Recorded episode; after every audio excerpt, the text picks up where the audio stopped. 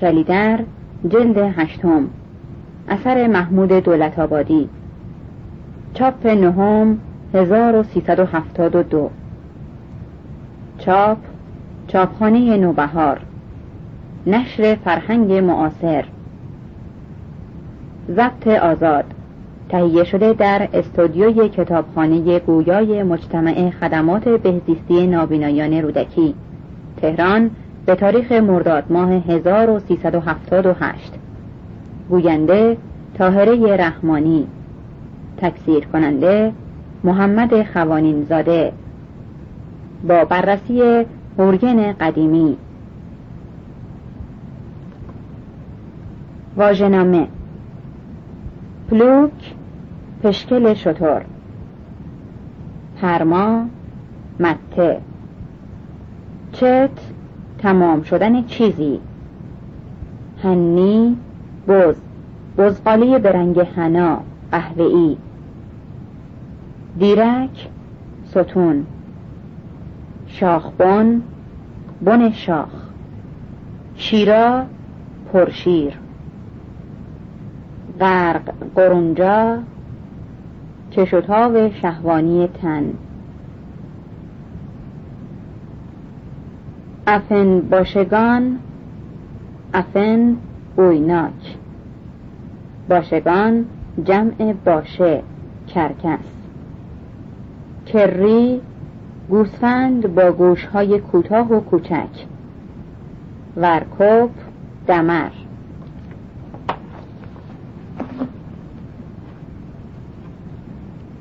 صفحه 1853 بخش 23 بند 1 خار و خسته و خاکالوده در سپید دم گنگ و تار از غبار باد بلغیس و شیرو به محله نزدیک می شدند. راه و بیراهه شیب و شیار کال و گدار از زیر پای به در کرده بودند و حال رعشه خستگی در زانوان می رفتند تا به سیاه چادرها گام بگذارند مگر پلکی بتوانند گرم کنند پیش از برآمدن آفتاب. دوژم از آنچه بر ایشان رفته بود روی در هم و بجولیده مهر بر لب و کینه در چشمها تن به خستگی و قهر بر پای می کشیدند تا ورطه شب به پایان برند که صبح خود راهی به گشادگی باشد. شاید از گفت و از کلام آنچه بر لب و زبان آورده شده بود پایان گرفته و شیون شبانی زنان را باد در را بوده بود و در بیابانهای خس و خار یله واهلیده سخن در سخن به گلایه در آویخته و گره بغض در فریاد باد دل ترکانیده بود و هر رای زخمین حنجره شیرو خراشی و خراشی دیگر بر قلب پر آتش بلغیس به جا نهاده بود. آی مادر، آی مادرم، کاش من را نزاده بودی. بلغیس سر و موی دختر از دستان باد باز ستانده و در آغوش خود نواختهش بود. دخترم، مهربانم، دنیا به آخر نرسیده است هنوز، تو جوانی شیرو. جوان بودم مادرم، جوان بودم، اما جوانیم، آتش به جان جوانیم زدم مادرم. شیب و فراز عمر بسیار است عزیزم، غم را دور کن از دل، اقبال و بخت که با تو جنگ ندارد. بختم سیاه مادر، بختم سیاه، امید، امید، وای که دیگر امیدوار نیستم. همین است که نمیتوانم به دنیا نگاه کنم مادر، نمیتوانم قدم به دل بردارم. ای کاش نعم گرفته بودی و گذاشته بودیم تا کار و روزگار خود را یکسره کنم. دنیا را چه میخواهم وقتی که واپسم میزند؟ نمیمردی که میمردی؟ ناکار میشدی شکسته بسته، خودش 100 بار بدتر، شل میشدی، افلیج دشمنکام میشدی. دیگر چه میکردی با دلسوزی راست و دروغ این و آن و با چشمهای خنده‌بار دشمنان؟ ما بیابانگردیم شیرو، زندگانی بیابانگرد به قدمهاش است، راه که نتوانیم برویم مرده ایم. پایان برج کهنه سنگی می افتادی و استخوانهایت می شکستند. کج و کوله و ناکار می شدی. من چه می کردم آن وقت؟ من چه می کردم؟ خود می دانستم چجور خودم را با پیشانی پرتاب کنم روی سنگها. از سوراخ کاهدان که نمی خواستم پایین بپرم. وقتی می رسد که مرگ علاج است مادر، فقط مرگ. اما حال که نمردم دیگر نمی خواهم که بمیرم. بگذار بمانم، بگذار زنده بمانم، زنده هم میمانم. چاره‌ای نیست، چاره‌ای نیست. چاره‌ای هست به جز زندگانی؟ بلغیس خود به خود پاسخ داده بود. نه، نه، چاره زندگانی خود زندگانی است شیرو. مهر بر لب و اکینه‌ای که در بطن چشم‌ها دندان بر دندان قفل کرده بود شیرو و با همه دردمندگی و خستگی تلاش آن داشت تا قدم نه بلرزاند هنگامه ورود به خرگاه که کار او نه هنوز پایان گرفته بود و راه او نه هنوز به آخر رسیده. به سرشت خیش و به آزمون دشوار روزگار چنین دریافته و باور داشته بود که نیمه کاره اگر زندگانی را نخواهی رها کنی پس نبایست میدان به رخوت سیری ناپذیر کسالت وابسته پاری. نیمه کاره و در نیمه های راه اگر که راه به تباهی نخواهی آن مانده جام رنج تا به آخر در باید بکشی لاجرعه. باز آمده از ورطه هلاک چاره به جز رفتن نیازموده بود و نمیافت. رفتن اگرچه رفتن را انجامی نیست. لاشوار بر کناره راه سفره افنباشگان و ددان شدن با کاروانی که در نگاه نیمه تمامت پیش می رود نه شایسته روح و جان گدازان است و نه جایزه گداختگان. آسیم سر شتافتی، شتابان و شتابنده، تندروار برجهیدی در قهر نیلی شب و چشمانی را به بخت در کاسه های خشک جمود میخ کردی بر رد رمیده خود از یار و از اغیار. برجهیدی و برم تاخت گرفتی و در پیچه های سرگردانی درنگی به حیرت یافتی به وادی خودآیی و ناباوری. یال سرکش و سرگردانت به ناهنگام به قلاده‌ای در افتاد و ناگزیری را سر به قضا فرود آوردی. در گم شدن خود تأملی روا نداشتی. ایقان خود به عشق، عشق اما تو را نشناخته بود و ایثار قلب تو بود که بر خاربوته های پاییزی شندره می شد. خفت و رنج، پیشانیت به سنگ، آرام و رام، دلازرده و سرخورده. پا به راه شدی و سر بر پلاس خانمان فرو آوردی پیش از ویرانی تمام. اما نگاه رد، دستان رد و زبان رد.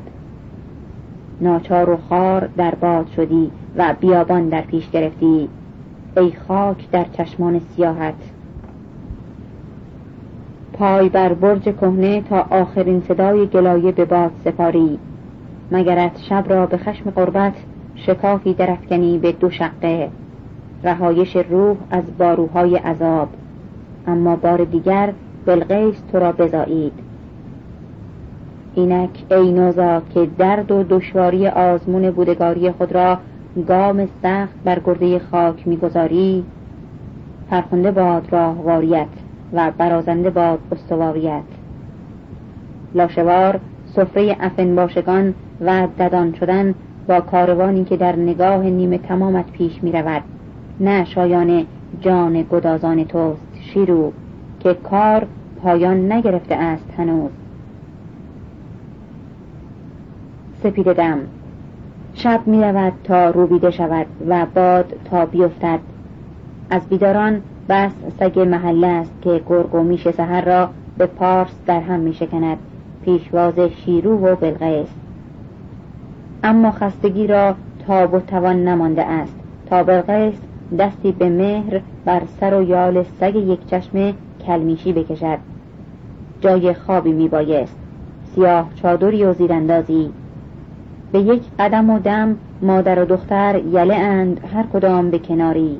پیش از آنکه زیراندازی بر گلیم کف چادر گسترانیده بشود، در وهم گنگ درای گله و هیاهی چوپان، خاک و غبار و زنگ درای جلوکش رمه از پشت پشته شنی ریگ پگاه را همراه می آوردند و شبان نیمی از رخ در فلق، قامت خستگی تکیه بر چوب دست و رشته نگاه پیوسته با گذر گله تا بر ماهور شنی گرده به گرده شود.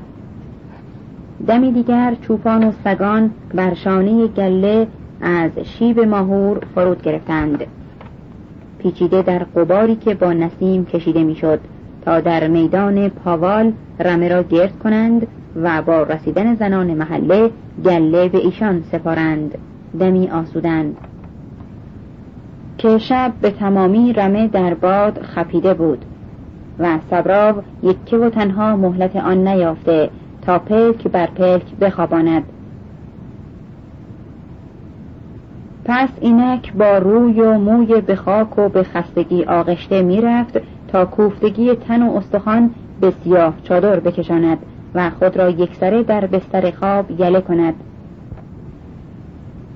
از آنکه بیگمان پس از شیردوشان آخرین شیره‌ها خود صبراب می بایست چوب و توبره بردارد و گوسفند را به بیابان باز برد، چرا که کلمیشی را با آن ناخوشی که دامنگیر بود نمیشد با گله همراه کرد و خود دلاسوده ماند.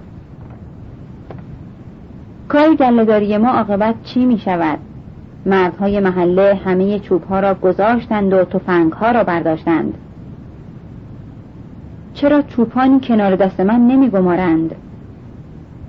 کلمیشی که دیگر با آن ناخوشی راه نمیتواند برود، من و یک جفت سگ فقط. بیخوابی آدمیزاد تا به هر چرا میتواند بیاورد الا بیخوابی مداوم. اگر از پوست سر آدمیزاد چارقی دوخته بشود، فقط راه شبانه میتواند بسایاندش.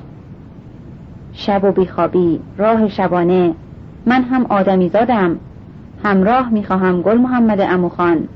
یک چوپان، یک همراه، یک همچوب. گل محمد لابد خودش این را میداند، لابد.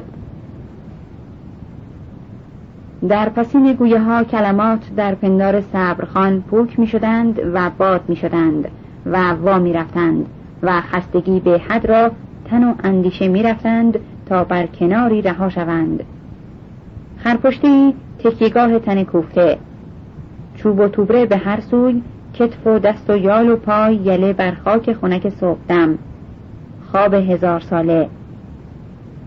هر رای گله زنها را از سیاه چادران بیرون کشانید.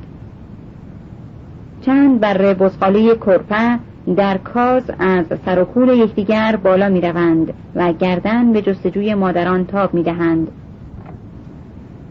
بعبع و ورور، سمن دیگچه را خودی پندار بر سر گذارده و پیشا پیش می آمد و پس او زیور و ماهک هم در سوی پاوال، شانه به شانه. آفتاب اندک اندک رخ می نماید و آنی دیگر می رود که دست بر خار و خلور خشک بیابان بگستراند. روز می رود که آغاز شود و تا صدای خلمه در صدای رمه هوش را کلافه نکرده است، باید که بزومیش های شیرا تکیاب شوند و دیگچه به زیر سینه هایشان نهاده شود. کار دشوار نیست، بزومیشان شیرده آشکارند، گردن به سوی بره بزغالگان خود برکشانیده اند و پستانهای پرشیر راه رفتن و ایستادنشان را دیگر می نماید. سنگین راه می روند و گشاد می ایستند، هرچند که موسم خشکانیدن شیر در پستان هاست. کار دشوار نیست، بز و میشان شیرده آشکارند.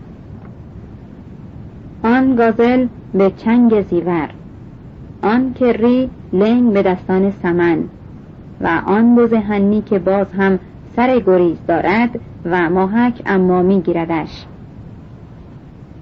صدای خوش دوشیدن شیر بر کف مسین دیگچه و پاتیل ها، شیر غلیظ و سنگین پاییز، شیر مردفکن. شیره‌ها به عدد بیش نیستند و کار چندان نمی پاید.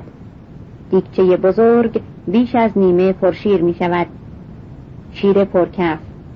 دو طرف لبه دیکچه را زیور و سمن می گیرند و به کنار می کشانند. بس سمن از پس بردن شیر سوی چادرها بر می آید. نه راه دراز است و نه سمن کمرمق. پیشانی پهن و چهره مربع وارش می نماید که انگار تخت سرش برای برگرفتن دیگ و دیگچه پرداخت شده است. ورزیده است سمن، چارشانه و در زمین کوفته. به همدستی زیور دیگچه را بر سر می گیرد و زیور پاتیل‌های خالی را بر می دارد. ماهک چوببند در کاز را برداشته است. اینک بر جهیدن بریده بزغاله ها و دویدن همواری برگان. غباری ملایم سمخط خلمه بر میانی گله رد می اندازد. سر و شاخبونها به زیر سینه مادران. گله از صدای ورور و بعبع آرام می گیرد. صداها آرام می گیرند. آفتاب یک دست گسترده شده است.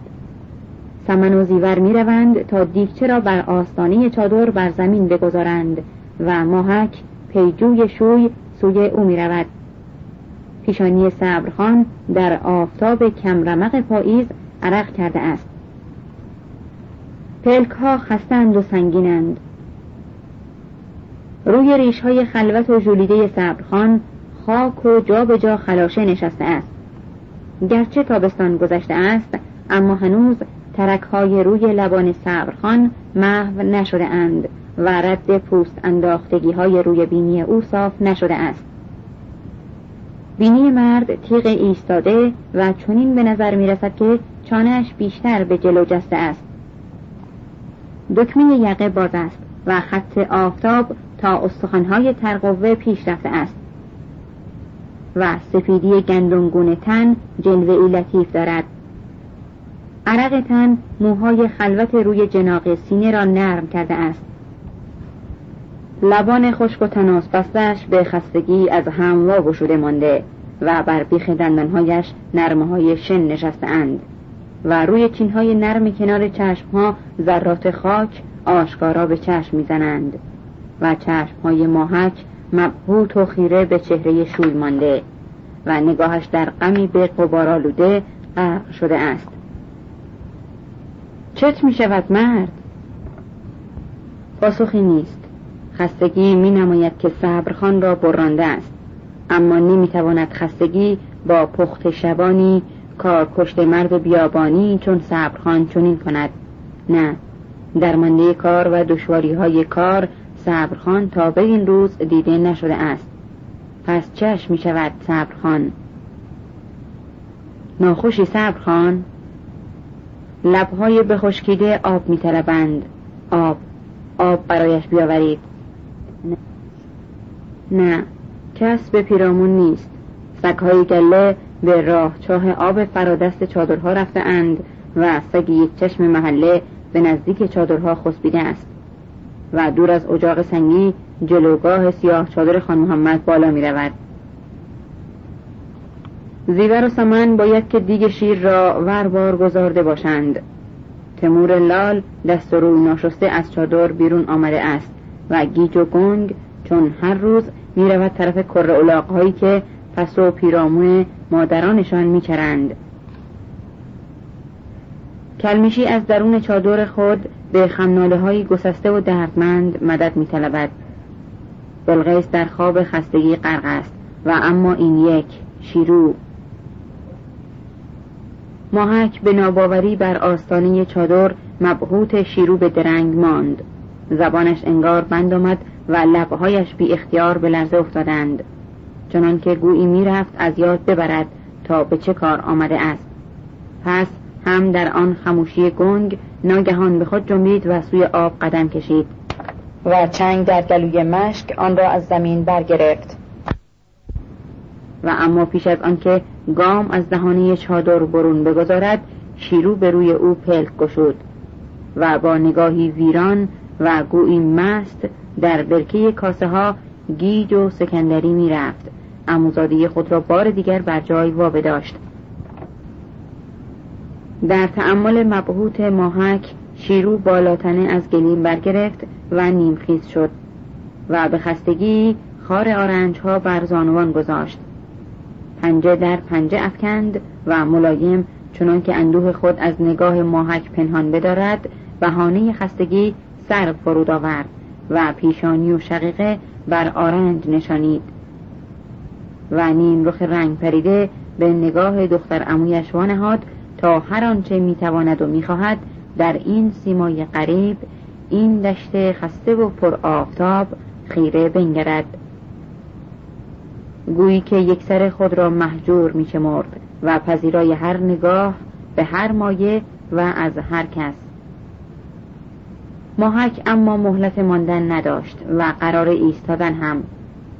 شوی در آفتاب چشم انتظار آب بر خاک افتاده بود و ماهک خانمو نه اگر هم این چنین می بود دیگر پرسشی نداشت، نه از شیرو و نه از خود، که آنچه را بایست گمان زند در یک نگاه گمان زده بود و شرح پندار و پنداشته هایش مجالی دیگر می طلبید که می ماند به هنگامی دیگر، گاه که تیمارداری شوی به انجام رساند. پس پیالهی به دست از کنار دیرک برگرفت و مشک بردوش از در به در زد و پا سوی پاوال تیز کرد. سگ‌های گله رفیقان صبرخان اکنون باز آمده و بر دو سوی او روی دوم و پاها نشسته بودند و پولک چشمهایشان در کاسه ها پرسه‌ای نگران داشت. ماهک کنار شوی به زانو نشست، بند از گلوی مشک گشود و پیاله پر آب کرد. قلاب بند را کشید و دست به زیر سر صبرخان آب به لبان مرد برد.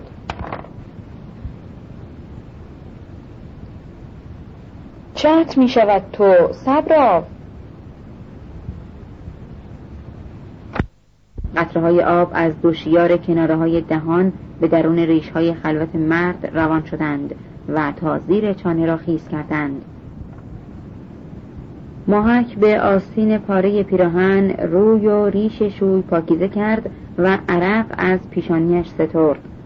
صبرخان پلک ها واگشود، چشمان تبالود به زن دوخت و گفت: سردم است، سرد، ببرم به یک پناهی.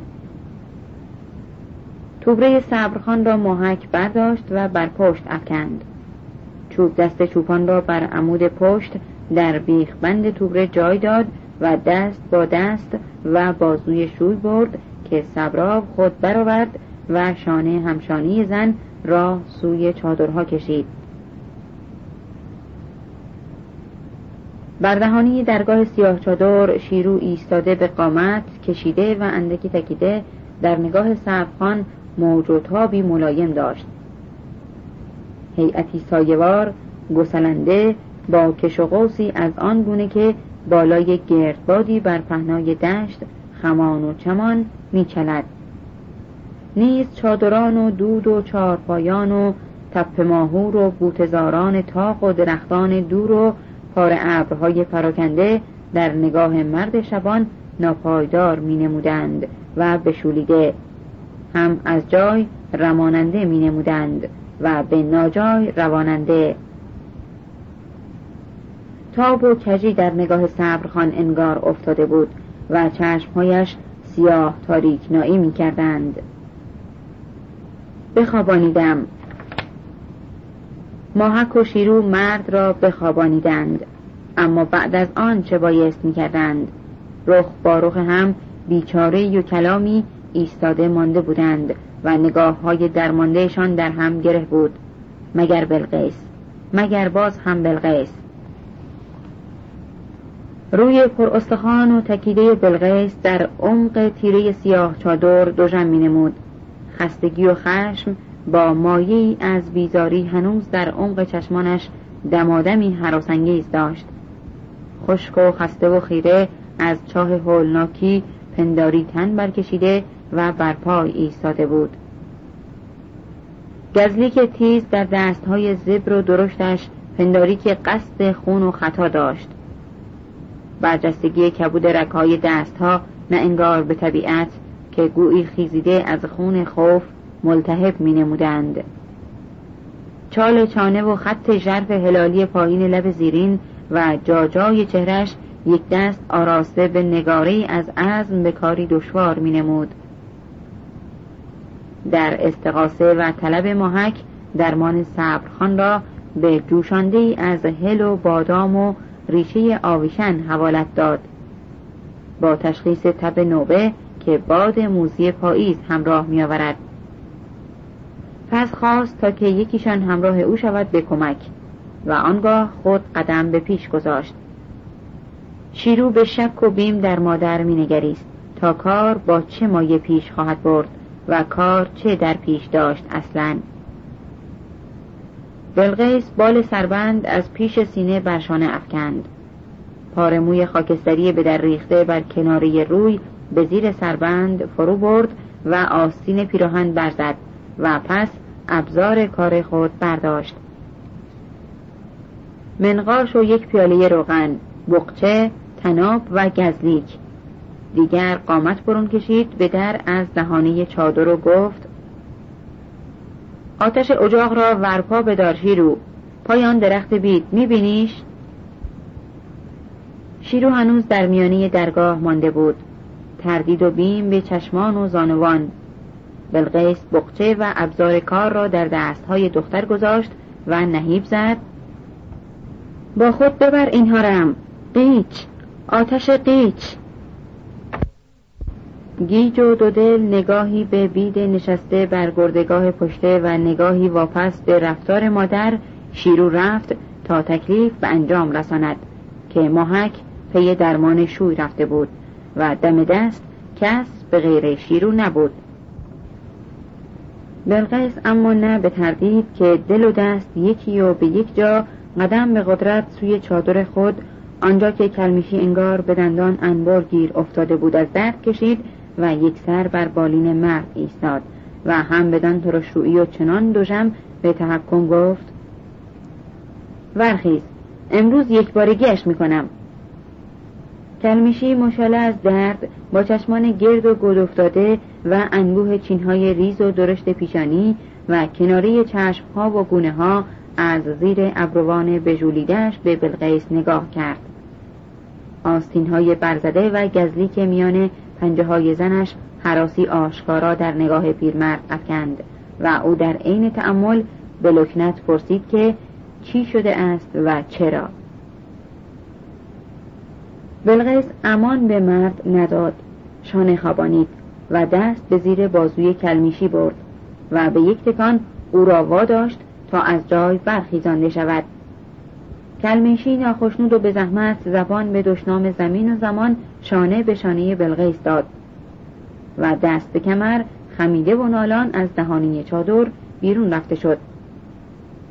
گلایه پیرمرد از اینکه بلغیس شب را یکه واگذاشته‌اش بود و دیدار پسرهایش را بر او پیشی داشته است، تمام راه تا مقصد را به ناله و نفرین زمینه سکوت بلغیس را پر کرد. پناه سر بلغیس و کلمیشی، تمور که کنجکاویش برانگیخته شده بود، خط پاره چوبش بر خاک رد ایشان را تا پشته و آتش و درخت بید می‌پیمود. مانده به پشته و درخت بید، کلمیشی سم بر زمین سفت کرد و خیره به شیرو، درد از یاد برده به دردی نو، باز ایستاد. بلغیس که خود بی انتظار چنین واکنشی از سوی کلمیشی نبود، بازوی مرد را کشانید و بی مجال هیچ کرد و گفتی به کلمیشی گفت: تو دیگر لب ببند، غصه‌ام کم نیست. کلمیشی درگیر درد پا پس کشید و نگاه به زن برگردانید و دمی هم بدان حال ماند و سپس گفت: قبولش نمی کنم، نه. بلغیس تاب بریده و لبریز از خشم و زجر مرد را چنان به سینه پشت بالا کشانید که او به سر در آمد و در برخیزانیدنش او را نهیب کرد. میکشم، به همین روشنایی خدا، یا خودم را رگ میزنم عاقبت، یا گردن یکی از شماها را میجوم. دیگر بیش از این جای جور شما را ندارم. کلمیشی که به زحمت میتوانست تن بر پاهای گشاد و نهاده نگاه بدارد، بیزار و دردمند گفت: دیوار من کوتاه است، تو هم کوتاه‌تر از دیوار من نیافته ای، تو هم کفتر به گلوی چاه میگیری.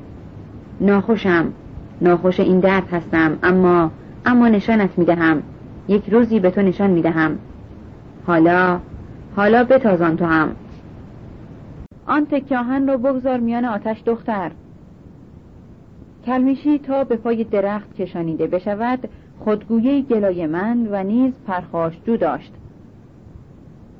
همه ضرب ها را من باید وا بگیرم، همه ضرب ها و تشرهاتان را. خب دعا کن بمیرم، دعا کن که بمیرم، وگرنه نشانت میدهم.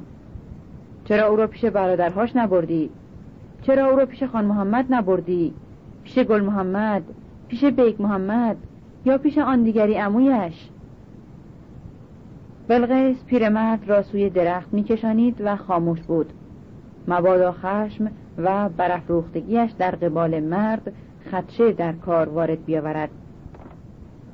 و شیرو گریزان از نگاه پدر سر و چشم به آتش واداشته بود و تمور را حالی میکرد تا از سوی بادوز شعله به کنار رود.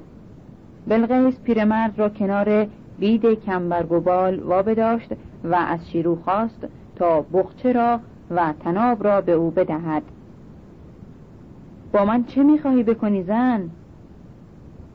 بلغیس در تلاش و کشمکش کار با آن همه کوشش در پوشانیدن خشم و خروش خود بس بیرحم مینمود. آستینه برزده، بال سربند به یک سو افکنده و دشنه پر کمر او را به دشخیمی مانند کرده بود. پس بی آنکه پاسخی به نگاه ملتمس مرد بدهد، در حالی که مرد را بر بقچه و پشت به تنه درخت می نشانید، دستهای او را برگرفت و بالا آورد. رشمه باریکی به مچ دست راست مرد قلاب کرد و رشمه را به دور تنه درخت پیچانید و مانده رشمه را به مچ دست چپ او گره زد، چنان که گودی کتف و پاشنه سر با درخت چفت بماند. چه میکنی با من بلغیس؟ نمیخواهم قربانیت کنم، مترس پهلوان. پس بلغیس از شیرو خواست که 4 پالان و 1 دیرک محکم بیاورد. اگر جهاز شتر می بود بهتر بود. شیرو سوی چادرها روان شد و بلغیس به کندن خاک نرم کنار درخت درست میان پاهای گشاد و نهاده کلمیشی در کار شد و تمور را نهیب زد که از آتش دور شود و به اشاره گفت که کجبیلی بیاورد. زود! کلمیشی کاهیده و ذله از درد در مقابل سختی سنگواره بلغیس خود را تسلیم یافته بود و بس ناله می کرد و کلماتی را جویده و بی مخاطب و بی مقصد بازگو می کرد. می رفت تا تن به قضا بدهد، اما این سازگاری نه به معنای رغبت و رضا بود و دمی هم مانع از بروز نفرت و دشنام و درد نمی شد. بیل را تمور آورد و دیرک چادر را سمن و در پس ایشان زیور و شیرو هر کدام پالان اولاغی برشانه گرفته بودند و می آمدند. بلغیس بیل از دست تمور گرفت و به کندن و برون ریختن خاک شد. گورم را میکنی بلغیس؟ گورم؟ زیور و شیرو پالانها را بر زمین گذاشتند و بازگشتند به باز آوردن 2 پالان دیگر. سمن بیل را از دست بلغیس گرفت و به کار شد و بلغیس تا به دیگر کار ابزارهایش وارسد سوی آتش رفت و هم در آن حال سمن را گفت همانقدر که من بتوانم میان گودال جا بگیرم. پیاله روغن، نمد، تکه فتیله که بلغیس خود با کرباس نوشسته ساخته بود، منقاش و دیگر تکه آهنی که بر کنار آتش گذارده شده بود برای احتمال خونریزی سخت وقت مبادا. زیور و شیرو با 2 پالان دیگر باز آمدند و بلغیس برخاست تا ترتیب کار خود را آرایه بدهد. 2 پالان این طرف گودال، 2 پالان آن طرف، روی هم بگذارید و ببندینشان، باید محکم بمانند سر جاهاشان. زیور و شیرو پالانها را چنان قرار دادند که بلغیس خواسته بود. یک کمی آب گرم هم بد نبود اگر می بود. زیور به آوردن کتری آب سوی چادرها دوید و شیرو بیل را از سمن ستاند و خود به بازکندن گودال مشغول شد. گودال بیش از یک زانو حف شده بود و چندی نمی پایید تا به حد یک کمرجه شود، کاری که شیرو به شتاب و دقت انجامش می داد. کتری آب را زیور آورد و بر سر سنگ‌های کنار آتش جایش داد. بلغیس به سمن گفت که یک سر دیرک را بگیرد و خود دیگر سر دیرک را گرفت و دو سر آن را بر پشت دو پالان گذاشتند، طوری که محاذی زانوهای کلمیشی قرار بگیرد. بلغیس دو سر دیرک را بر گودی پالانها جابجا کرد و آزمود. از آن پس شیرو را گفت که از گودال بیرون بیاید و خود به جای دختر به میان گودال رفت و حد و حدود را ورانداز کرد و بیرون آمد.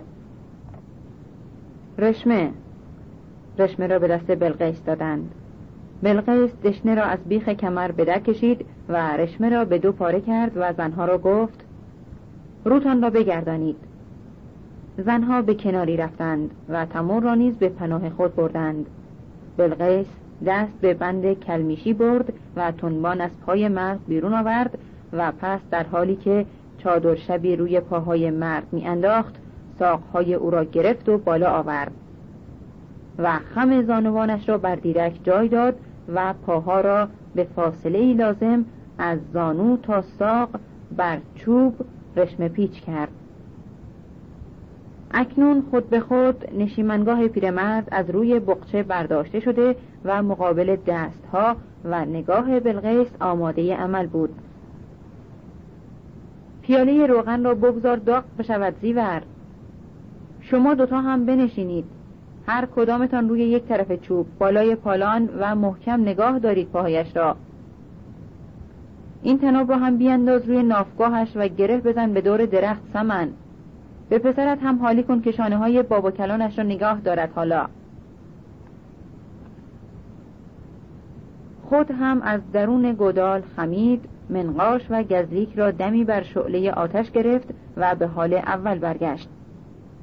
سمن تناب را بر نافگاه و پهلوهای پیرمرد گذرانیده و به تنه درخت دو دور پیچیده و گره زده بود و اکنون می آمد تا روی دیرک نشانده شده بر پالان بنشیند.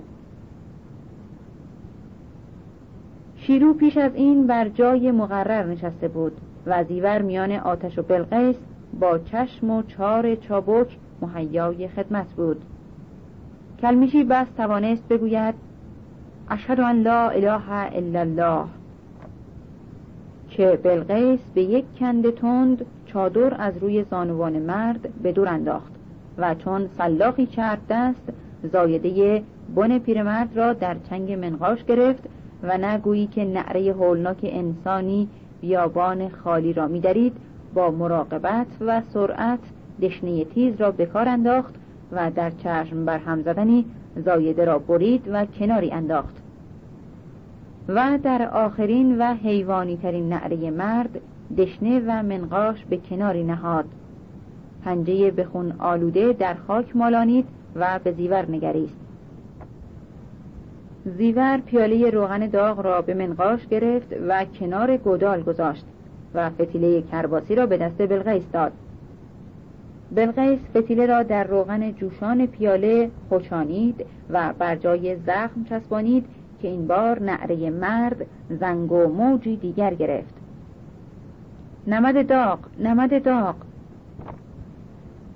زیور پاره نمد را بر آتش گذارد و بلغیس یک بار دیگر فتیله را درون روغن داغ خوچانید و باز بر جای زخم چسبانید و این بار کلمیشی حد درد را توان فریاد نداشت و بس دهانش به نعره خاموش واماند.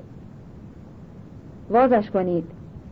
بلغیس این بگفت و خود از گودال بیرون آمد و نعش مرد را از قید آزاد کرد و گفت بخوابانیدش آن طرف، به رو بخوابانیدش.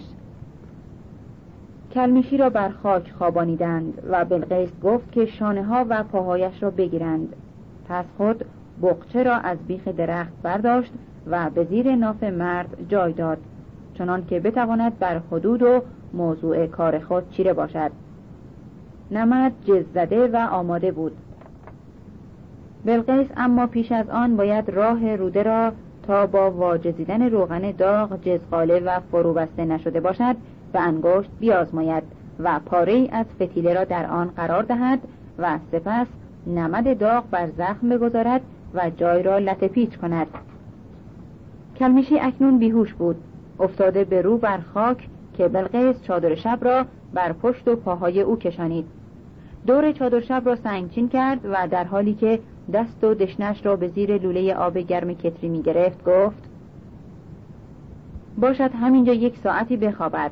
حالا باید یک مویز تریاک در آب گرم وا کنیم و آماده بگذاریم تا به هوش که آمد بدهیم سر بکشد.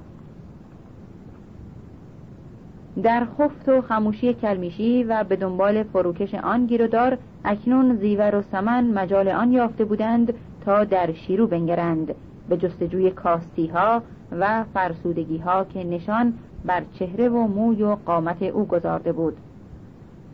و شیرو گریزان از چشم و نگاه همسران برادرهایش بی سببی خود را به تیمارداری پدرش سرگرم داشته بود.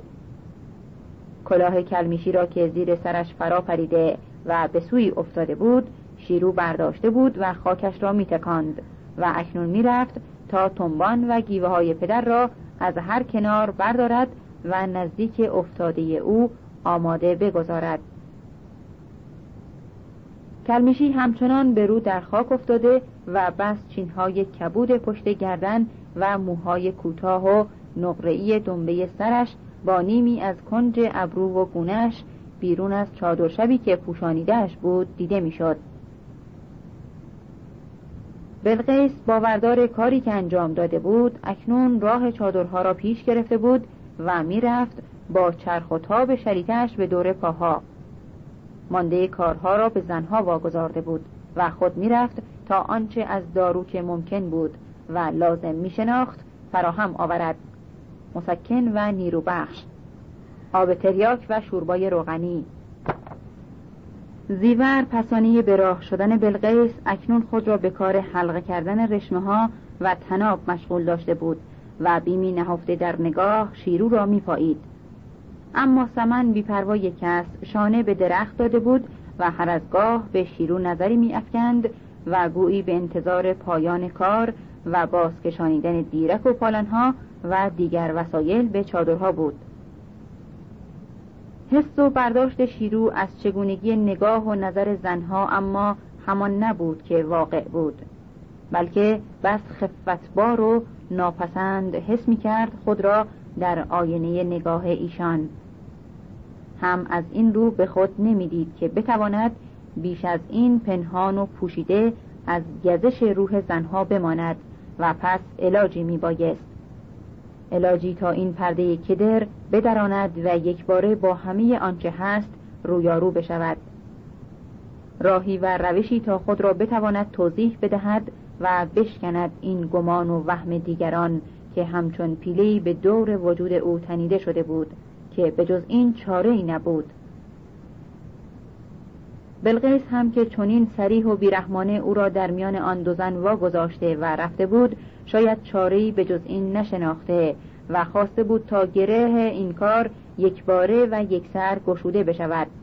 پس رخ در رخ و نگاه در نگاه.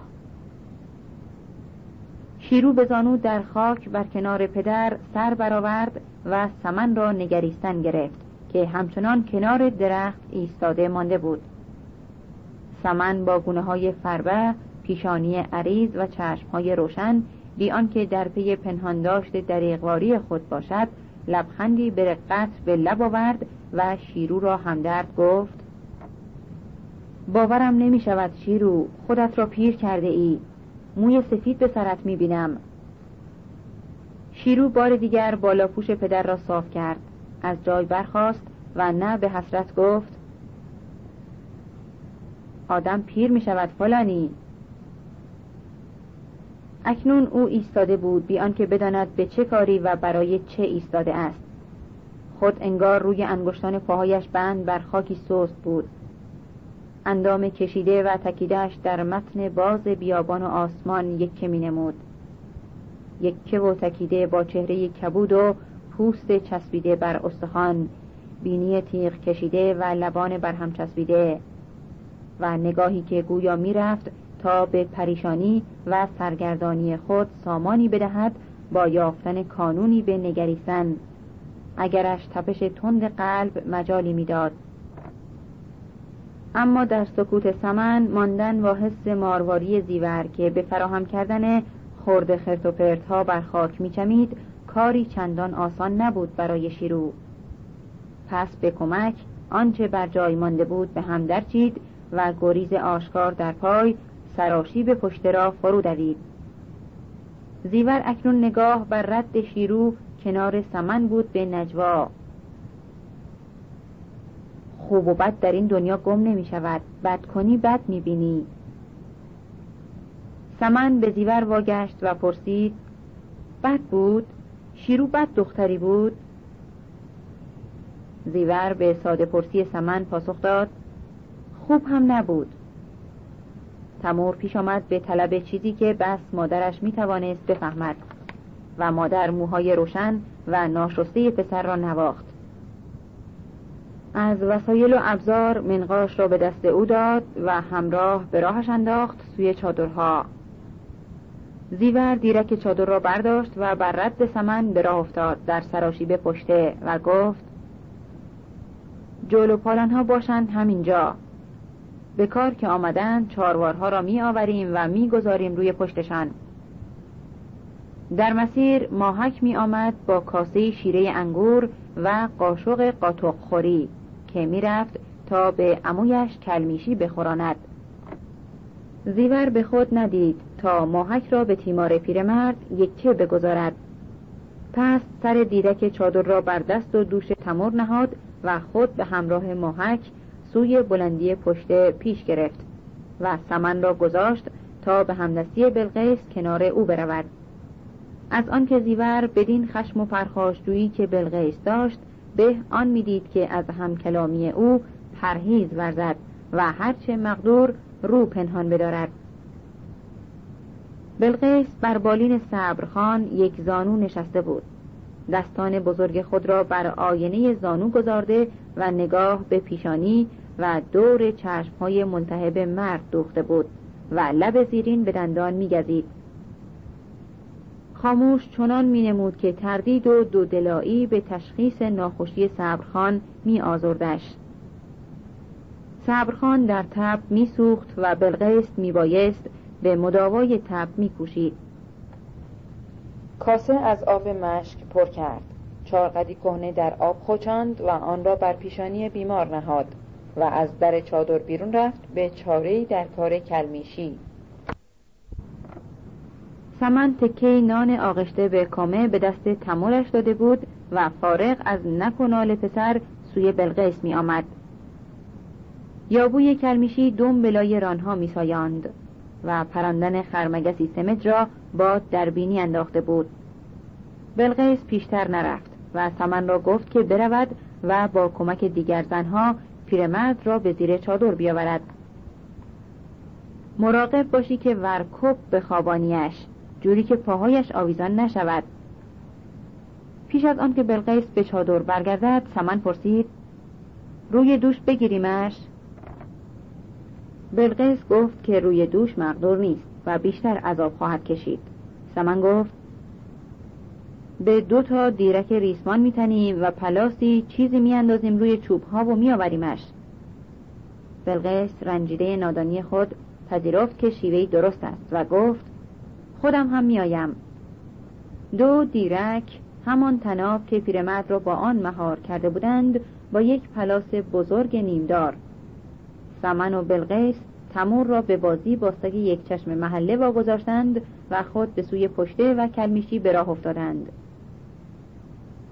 شیرو که سر از دهانه چادر به در آورد، 2 زن از سینه‌کش تپه بالا می رفتند.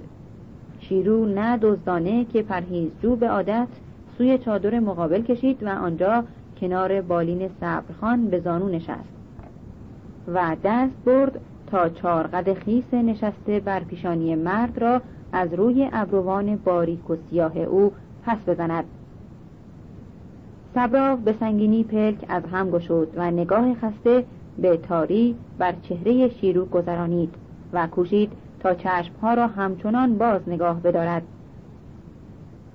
شیرو چندان تاب و صبوری در صبرخان سراغ داشت تا بتواند بی‌حس آزاری در روح خود نگاه در نگاه او وابدارد.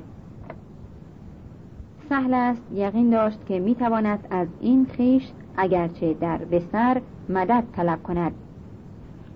دشواری درآمد سخن را صبرخان با موج ملایم و آرام لبخندی به چهره تکیده خود بر شیرو سهل کرد. او با صدایی که از تب و خشکی گلو و زبان زنگدار شده پخته‌تر و بس خوشاهنگ می‌نمود گفت: خوب کردی واگشتی شیرو، خوب کاری کردی، جای تو اینجاست، به خانمان خودت، نه به غربت. رفتن خطا بود شیرو، به خانه خود خوش آمدی. سنگینی پلک ها نگاه ملتهب صبرخان را فرو پوشانید و در برهم شدن مژه ها صدای مرد هم فرو ساییده شد و شیرو سرشار مهری خواهرانه واله و خاموش به صبرخان خیره ماند. بلغیس حتی چنین آشکار و دوستانه شیرو را نپذیرفته بود، یا اگر پذیرفته بود آن را بر زبان نیاورده بود. دست کم بیان و گویه بلغیس چنین بی آلایش، خالی از تردید و بلند نظرانه نبود. دشتی گسترده و باز، آسمانی بلند و پر آفتاب در کلام و نگاه صبرخان پیشکش شیرو شده بود. مگذار بیرونم برانند صبرخان، میخواهم بمانم به خانمان خود. اینجا نگاهم بدار، کاری کن که نگاهم بدارند.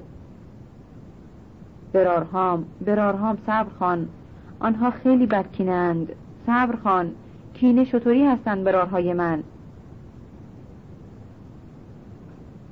لبان مرد شبان به خشکی چوب برهم چسبیده بودند و شیرو احساس میکرد نفسش از خفقانی که مرد بدان دچار است دارد میگیرد. همین بود اگر دست به کناره سربند برد و گره چارقد را سست کرد و به ناگاه نفسی عمیق برکشید، اما این بس نبود. خشکنایی از لبان صبرخان باید می‌زدود، پس پیاله‌ای آب.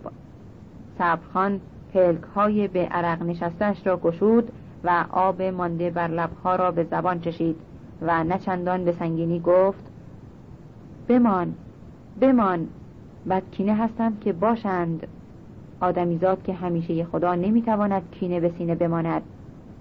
لج دارند آنها، تو هم به لجاجت بمان.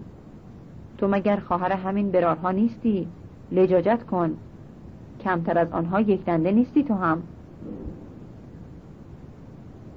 شیرو نیاز خود میدید تا آنچه را که دوش به گفت و کرد از جانب برادرانش بر او رفته بود برای صبرخان بازگوید، اما چندان چابک به هوش بود تا دریابد چوپان خسته و ناخوش با همه تاب و بردباری یارای گفت و شنودش نیست. پس فشرده و سربسته که گویی آخرین سخن با خود گفت: نمیدانم، هیچ نمیدانم. هی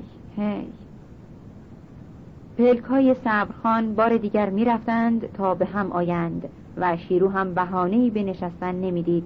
از این رو به گریز از سرگردانی بی‌امان خود برپای شد و از دهانه چادر بیرون رفت و نگاه به راه پشته داد که 4 زن تابوتوار محملی را که خود ساخته و پدر بر آن خوابانیده بودند بر شانه ها گرفته و پیش می آمدند.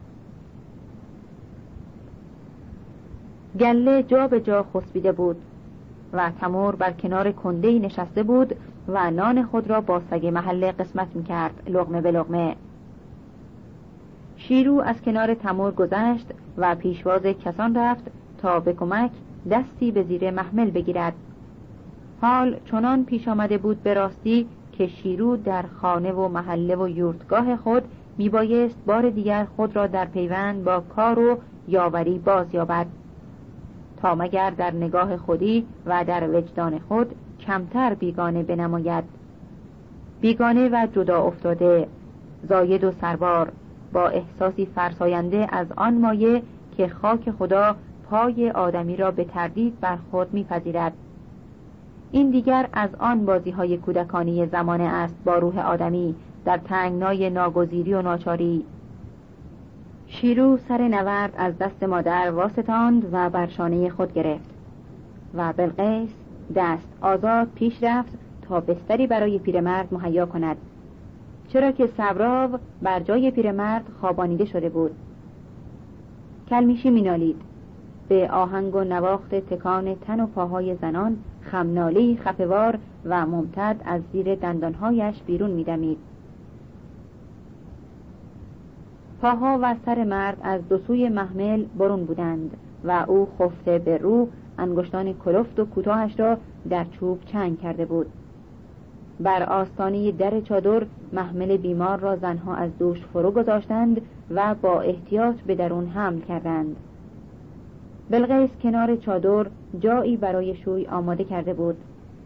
زنها به همدستی پیرمرد را همچنان به رو بر نهالی کشانیدند و خوابانیدند. و چون بلغیس سراغ از کلاه و گیوه های کلمیشی گرفت، شیرو از دهانه چادر بیرون زد و رفت تا آنچه را که با خود آورده و یا بر پشته به جای مانده بود باز آورد. دیگر کاری نمانده بود به جز شست و رفت و رسیدن به کار گله. قیماق روی شیر را سمن بر می گرفت و تنور را زیور آتش در می انداخت و گله را بلغیس سامان می داد و ماهک می ماند در چادر به تیمارداری بیماران.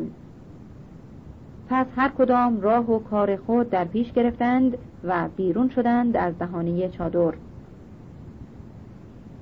بلغیس خود می توانست گله را به چرا برد، این دشوار نبود تا پیش از شامگاه، اما شب را به حراست خود نمی توانست اطمینان کند.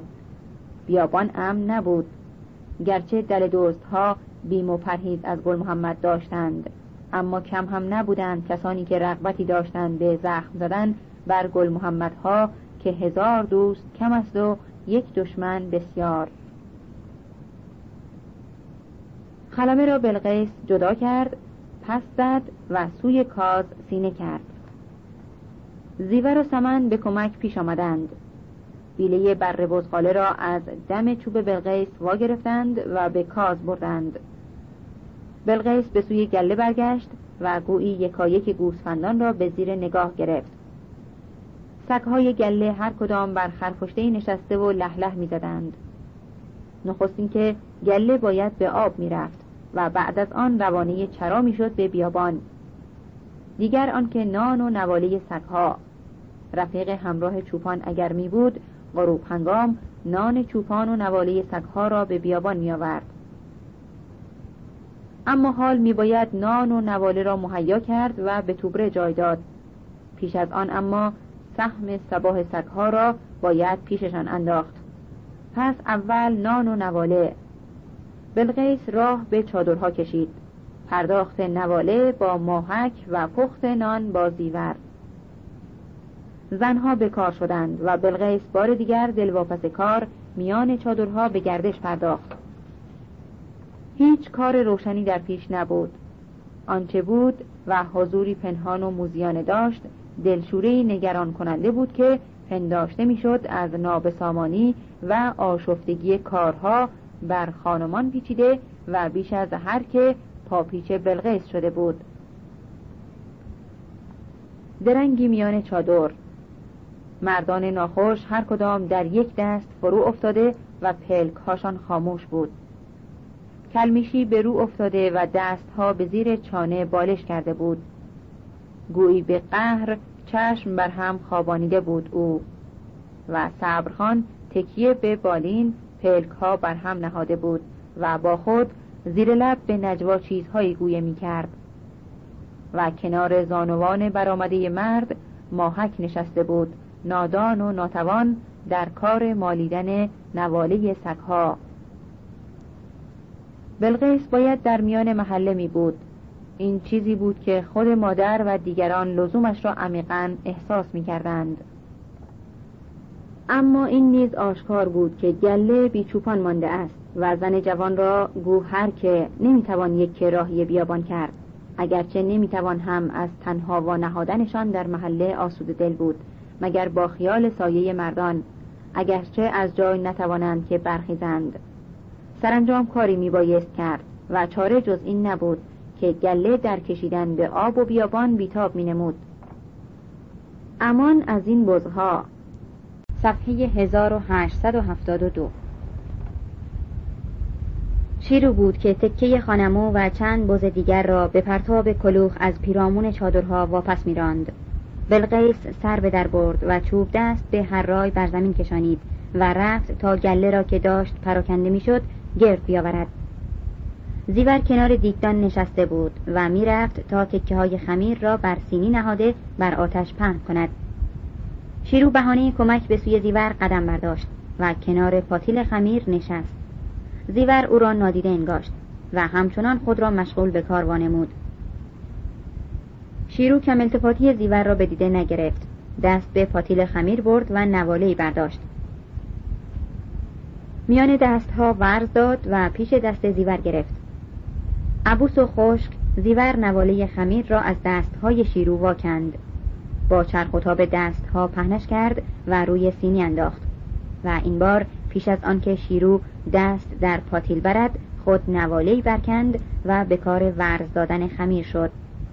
بیش از این شیرو تاب نیاورد و زبان به بغض و گلایه گشود. همه تان واپس میزنیدم از خودتان، چرا؟ تو دیگر چرا؟ من که در حق تو بدی نکرده ام. زیور بی کمترین عطوفتی در کلام گفت من هم به تو بدی نمی کنم. بدی می کنی. بدی مگر چجور است؟ چجور؟ نمی توانی ببینیم، نمی خواهی ببینیم، یعنی من اینقدر نکبت شده ام؟ نکبت نشده ای؟ نه، نکبت نشده ای، اما به هر دست که داده ای با همان دست هم پس می گیری. من چی دادم به تو که حالا باید اینجور با همان دست پس بگیرم؟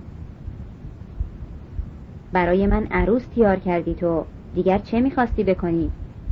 مارال را تو به چشم گل محمد نمایاندی، دیگر چه میخواستی بکنی؟ گیرم که، اما حالا که من شو ندارم تا تو بخواهی کارم را تلافی کنی. من چرا تلافی بکنم؟ من چه تلافی دارم که بکنم؟ این هنوز تلافی نیست؟ این که دارید با من اینجور تا میکنید اسمش تلافی نیست؟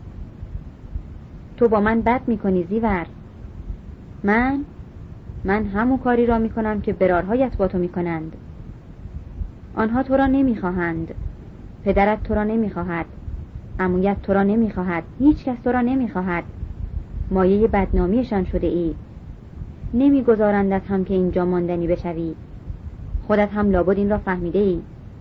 خیلی که مهمان محله باشی یک شب یا دو شب است. اینجور مهمانداری کردن هم. شیرو سخن ناتمام گذاشت و از بیخ شانه زیور برخاست. او به این عقرب عذاب که جز او پوستی به نشانیدن زهر خود انگار تا امروز نیافته بود نمیتوانست مجال نیشچرانی بدهد، پس به خود واگذاشتش تا دیگری بجوید. آنکه زخمی کهنه به جان دارد دشوار و دیر میتواند مهر ببخشاید. شیرو خود نمیدانست رو به کدام سوی میرود، شاید از آنکه سر فرو فکنده داشت و نگاهش بر خس و خاک بسوده میشد و گرفتار باطن خود بود و اینکه میکوشید تا از درون دود و غبار فردای خود روزنی به روشنایی و رهایی بجوید، زیرا نه بس به گفته زیور که ناشنیده از او هم عیان بود که جایش در خانه و خانمان خود نیست و لقمه خاک دیگر به ایستادن خود میبایست بر پهنای زمین بیابد. سردرگریبان هم از این بود و بهت ناگهانیش هم از آن که خود را در برابر مردانی میدید نو از راه رسیده، آشنایان، دلاور و شیدا. شیرو گام سست کرد و احساس اینکه نخواهد توانست از جای بجنبد تمام تنش را به لرزه‌ای تهی درآورد. از فراز شانه بلغیس شیدا نگاه به شیرو داشت. و دلاور در کار گره بست عنان مادیان ماه درویش به دیرک چادر بود و نگاه به بلغیس داشت که در چادر خالی را به میهمانان نشان میداد. چادر خان محمد از آن ساج که زیور پخته بود و از آن قیماق که سمن از سر شیر برگرفته بود با کتری چای که بلغیس بر اجاق گذارد ناشتایی پسر بندار و دلاور مهیا شد. بلغیس درگیر پذیرایی میهمانان، اگرچه غریبه نبودند، نه شیدا و نه دلاور، اما اینکه بدین هنگام و چنین نابهنگام سر و کله این میهمانان خودی نمودار شده بود، گرهی تازه بر سلسله بغرنجی های خانمان می افزود و هم بر اوهام خیال شیرو. هم بدین خاطر شیرو روی از ایشان در پوشانید و رفت تا مگر خود را با سمن نزدیک کند. دلاور و شیدا خمیده بر سفره ساج و قیماق لقمه از پی لقمه بر می گرفتند به فرونشانیدن جوع، بی آنکه مهلت نوشیدن جام جام آب از دست بدهند، گمان که پیمودن راه از قلعه چمن تا به تاقی و محله، سواره و پیاده، شتابان و کند، شکمهای گرسنه جوانان را به فغان درآورده بود.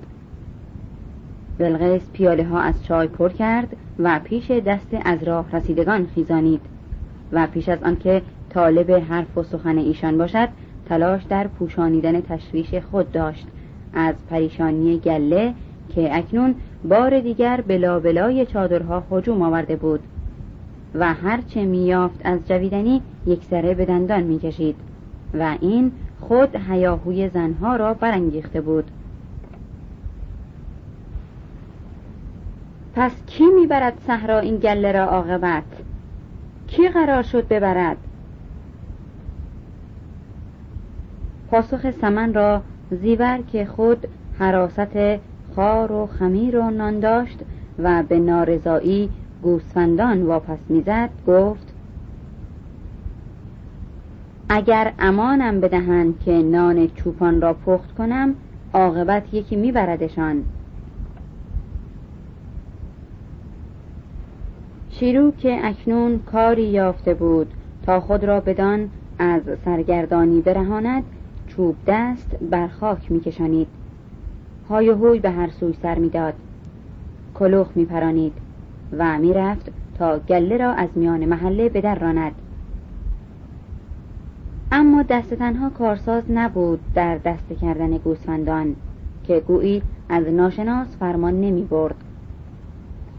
پس تلاش و هیاهوی شیرو دم افزون میشد، بی آنکه کار به کمال از پیش تواند برد. چوپان گله کجاست؟ بلغیس به جواب دلاور گفت که هر دو چوپان در بستر افتاده اند و مردان دیگر هم در محله نیستند و قرار بر این داشتند که او خود گله را به آب و چرا ببرد. دلاور پرسا به شیدا نگریست. شیدا اکنون به جای ارباب دلاور بندار شمرده میشد و دلاور تکلیف از او میخواست. پاسخ شیدا روشن بود: کمک کن، ما خانه یکی هستیم با گل محمد خان. دلاور چابک و براه چوب و توبره برداشت و از در بیرون دوید و چوبانداز گله را فراهم آورد، از پیرامون چادرها و سوی پشت سینه کرد. اکنون در غبار پسته گله زنها ایستاده بودند، هر کدام به جای نظاره چوبانی دلاور، سمن به نزدیک دیگران، ماهک به زیر زاویه در چادر با نواله سگها در دست و زیور کنار تنور و پشته خار که گرده های ساج بر آن پهن کرده بود. دلاور، نام و نشان دلاور پیش از این هم از نخستین روزهای ورود مارال به سوزنده جا و ناجا در محله کلمیشی گویه شده بود. پیوند نابسامان و بدانجام او با خانمان عبدوس، محبس و کردار دلاور، کشتی و قصد کشت گریزشان از محبس و از آن پس دراه شدن ایشان بازگوی و گویه شده بود. این بود که دلاور ناآشنای کلمیشی ها نبود، بسا که هر کس فراخور حس و خواست خود سیما و قواری از دلاور در پندار خود پرداخته داشت. حتی توان گفت هر کس را نسبت به دلاور واکنشی و قضاوتی خاص خود بود، واکنشی و قضاوتی نه هم نواخت. و اکنون این دلاور بود که با بودیش در محله کلمیشی سیما و قواره خود را در گمان این و آن تا چه مایه دستکاری و باز پرداخت کند. در یک جیغ به راه دلاور از دنبال گوسفند واپی گشت و نگاه به سگهای گله توبره خالی را سر چوب به هوا برد و نه با صدایی روشن چنان که شنیده شود گفت باد بخورم. نان و نواله بر دستها زیور و ماهک سوی دلاور به راه افتادند و در پی ایشان شیرو مشک آب و پاتیل پیش برد. چشمان گرد و میشی دلاور به زیر ابروان بر پیش آمدن زنها چارچار می زدند. ماهک نواله ها را روی توبره گذاشت و برگشت و زیور نان ساج را که به دلاور می سپرد به طعنه گفت بی خودی چشم مدوان، آن که تو پیش می گردی نیست اینجا. دلاور بی اختیار پرسیده بود پس کجاست؟ زیور نان به او داده و رفته بود. دلاور به یاد آورد که کنجکاوی خود را مهار نتوانسته است بزند، پس دست و پا گم کرده به رد زیور گفت من پی کسی نمی گردیدم. شیرو پاتیل و مشک آب را کنار توبره دلاور گذاشت و گفت با کی حرف میزنی؟ با خودت؟ دلاور به کار جابجا کردن بار توبره زانو خوابانید و گفت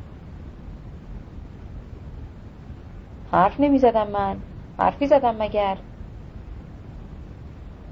شیرو که خود غافل از چشم و نگاه این و آن نمیتوانست باشد فشرده و به قدرت گفت مخواه بپیچی به زندگانی برادرم دلاور، همچو کاری اگر از تو ببینم خودم دشنه می نشانم میان سینه‌ات. در بحت گیج دلاور شیرو پشت به او کرد و راه آمده در پیش گرفت. گفتم که گفته باشمت. شیرو اگر سربالا می گرفت و برای دمی این خوی خود ناخواسته در خاک نگریستن به گاه رفتن را می توانست از خود برماند، می توانست ببیند که بلغیس و شیدا از در چادر بیرون می آیند و این دیدار را اگر خوش نمی داشت می توانست راه کج کند و خود را در پناهی پنهان بدارد، اما چنین نکرده بود و به نزدیک چادر خان محمد سر که برآورد برابر بلغیس و شیدا بود.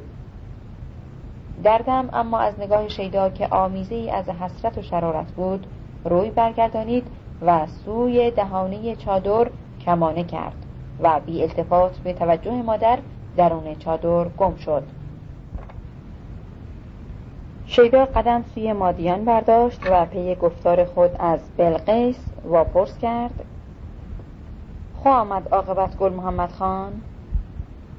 نگاه به رد گله که زیر پشت پخش شده بود بلقیس پاسخ داد هیچ نمیدانم، هیچ از کار او هیچ نمیدانم. چطور با یک اسب آمده اید شما دو نفر؟ شطور چرا نیاوردی این بار؟ شیدا که میرفت تا جل از پشت مادیان برگیرد گفت یکی من برمیگردد، دیگر این که شطور را بابام بسته به کاه پنبه دانه تا پروارش کند. جل مادیان را که به کناری گذاشت گفت دلاور برمیگردد. جبران خامی خود را در گفتار ادامه داد حقیقت این که باز خبرهایی هست که سر و کله جهانخان پیدا شده. بلغیس که در پندار گل محمد، مارال و دلاور پیشانیش به هم آمده و نگاهش تنگ و تیز می نمود بی التفات جدی به آنچه شیدا گفته بود پرسید چرا او را همراه خود به اینجا آوردی؟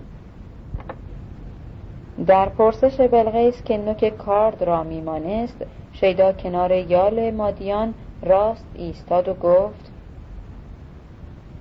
کی؟ دلاور را؟ ها بله. برای چی او را اینجا آوردی؟ هیچی، همین جوری. خودت خواستی که همراهت بیاید یا پدرت او را همراه تو کرد؟ برای یک آن شیدا در بغت ماند و پس پرسا گفت: پدرم؟ برای چی آخر؟ بلغیس رو برگردانید و دندان بر دندان کروچاند. امان از کارهای شیطان. در نگاه معطل و گنگ شیدا بلغیس از او دور شد و به نظر رسید که خود را به عمد درون سیاه چادر از چشم گم کرد. شیدا خان آموخته خانمان کلمیشی، آموخته فتیرهای قیماقی و مهربانی بلغیس، چنین واکرداری را در برابر خود از مادر محله نمیتوانست بر بتابد. پس چنان که گویی یخ، شاخه یخ بر جای مانده شد و احساس کرد بینیش تیر میکشد و نمیداند کجا و چرا ایستاده است. چندی همچنان به جای ماند و سپس از سر ناچاری به دور و پیرامون خود چرخید و نگاه به سرگردانی در بیابان و بر غبار بیابان یله کرد. بیابان، چند سیاه چادر، سگ یک چشم محله، پسر خان محمد، رد گله و دیگر هیچ. شیدا یک آن احساس کرد که این بار از طرف کلمیشی ها پذیرفته نشده است. درماند، نشست، به جل مادیان تکیه زد، کج کرد و خیره شد به خاک. شیرو، بس شیرو میتوانست این سردی و خشکی را جبران کند، اما او نیز بدان قهرآلودی که از قلعه چمن به در زده بود جای و مجال چنین امیدی برای شیدا باقی نمیگذاشت. شب آن شب شیرو شب و شیدا را با هم بریده، پای بر هرچه هست و نیست سرکن کرده و رو در بیابان تار نهاده بود. این بود که در پیش شیرو هیچ روزنه روشنی به جهت بندارزادگی شیدا باقی نبود، زیرا آنچه میتوانست از شیرو تکیه‌گاهی برای شیدا بسازد قدرت نفوذ یا دلبندی او بود که شیدا هیچ یک از این دو را به راستی و صدق در خود نداشت.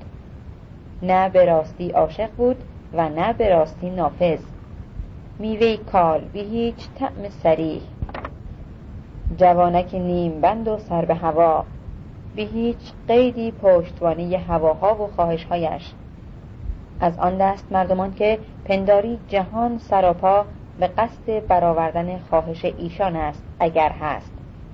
تنگ جهان لاجرم خام و نابسته و نهایت را پای در هوا و ناپایدار، چندان که در گیر و گرهگاه هر کار و کردار، دست و پای رفتار کودکانه گم می کنند. آن گونه که شیدا بود اکنون. او خود نمی دانست چگونه در شیرو نظر کند و اگر پیش آمد چگونه با او از در سخن درآید. کاش جسارتی تا بیمقداری خود، بی‌هویت منش خود بتواند دریابد، اما چنین نبود. جسارت و جرأت در جانهای جلف مایه و رویه‌ای خودنمایانه دارد. هم از این رو در شیدای بندار پختگی خوی یا جسارت نمیتوانست ظهور یافته باشد، بل به جای جسارت و قدرت رویارویی با خود، میل دروغ بینی و گریز بسی نیرومند و پرزور بود. چرا که این جوان خوشپندار که دیگر اکنون رنگ سبیلش از دور به چشم میزد و گونه‌هایش از فربهی جوانسالی میرفت تا پرداخته گردد، مهلت تأمل و تردید هم حتی به خود نمیداد، چه رسد به غور در احوال خویش. پس آنچه در باز پیوستن خود به خانمان کلمیشی میجست، دو روی از جلوه یک خصلت حقیرانه بود. نخست اینکه دلسوزی در بلغیس برانگیزد و دیگر اینکه شیرو را مگر باز هم به شوخ چشمی های خود بفریبد. ناتوان از باورداشت دروغی که با خود و با دیگران می گفت هم در این حال برخاست، در این اندیشه که باب چرب زبانی چگونه بگشاید، خواه به دیدن شیرو خواه به دیدن بلغیس. اما چون این مهلتی نیافت، چرا که بال قوار 3 سوار که سوی محله پیش میتاختند او را کنار دیرک سیاه چادر به تردید و بیم وابداشت. بلغیس که پنداری قوار سم سواران به بویایی شنیده بود، سر از دهانه چادر بیرون داد و تا بتواند به تمامی نگاه به راه بدوزد یک سره بیرون آمد و ناخواسته گام به پیش برداشت و ایستاد. دردم بی پنهان داشت دلهوره خود، شیرو از چادر به در آمد و نگاه به راه سواران دوخت و در یک آن زیور و سمن نیز به خم میدانواره میانگاه محله از سیاه چادرها به در آمدند تا که باشند این از راه رسیدگان و به چه کار. خان محمد در میان از راه رسیدگان خان محمد و عبدوس خودی بودند. دیگر تفنگچی بود به همراه که بلغیس او را به نام و چهره نمی شناخت. خان محمد انان به تفنگچی سپرد و پیشاپیش دایی خود عبدوس از میان زنها به سلام و علیکی کوتاه سوی چادر بزرگ به راه شد. مرد تفنگچی به گردانیدن اسبها شد و خشکانیدن عرق ایشان. عبدوس در میان زنان ایستانیده شده بود به حال پرسی و خوش و بش، و خان محمد به دیدن شیدا دمی برابر او درنگ کرد. خدا قوتش داد و به درون چادر خواندش. بیرون چرا ایستاده ای؟ تا عبدوس فارغ از حال پرسی بشود، خان محمد کنار جاخواب پدرش نشسته بود و به خفته صبرخان مینگریست. پیش از پای بلغیس عبدوس و شیدا قدم به چادر گذاشتند. عبدوس یک راست به طرف کلمیشی که همچنان به رو خفته بود رفت و کنار شانه پیرمرد نشست. شیدا هم به سوی صبرخان کشیده شد و آنجا کنار دیرک درونه چادر جایی برای نشستن یافت. خان محمد نه به اعتراض اما تلخ در جبین مادر نگریست و گفت: عاقبت کار خود را کردی ها؟ بلغیس بی جواب به پسر از او پرسید: ناشتا خورده ای؟ سمن دست تمورش به دست درون آمد و پسر را سوی خان محمد پیش برد، اما بیهوده چشم به آن داشت تا مرد با روی خوش و خنده به لب فرزند را به آغوش بپذیرد. خان محمد پسر را کنار دست خود نشاند و دنباله حرفش بلغیس را گفت: جوری ناکارش کرده ای که زنده بماند. بلغیس کتری خالی را به دست سمن داد و گفت: زنده یا مردهش به دست من نیست، من کاری را که توانستم کردم. تفنگچیت لابد گرسنه است.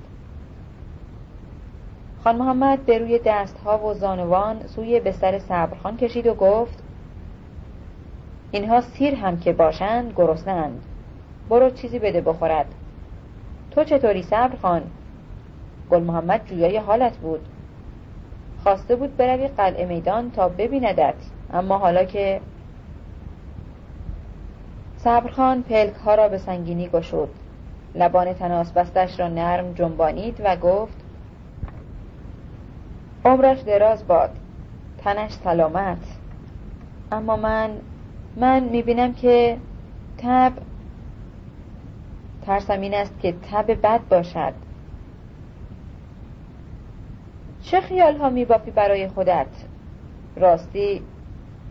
ناگهان چنان که گویی تازه به یاد آورده است خان محمد پرسید: پس گله چی؟ گوسفندها را کی برده به صحرا؟ بلغیس به نگاه شیدا را نشان داد و گفت: رفیق همراه شیدا، آدم باب قلی، دلاور. دلاور در پرسش خود خان محمد به شیدا براق ماند. شیدا نرمشی آمیخته به چاپلوسی در گفت، چون این وانمود کرد که بندار بیمناک یلگی او دلاور را همراه کرده است و بیدرنگ توضیح داد که دلاور برخواهد گشت به قلعه چمن، چون که آنجا کار زیاد است، عروسی اصلان در پیش است.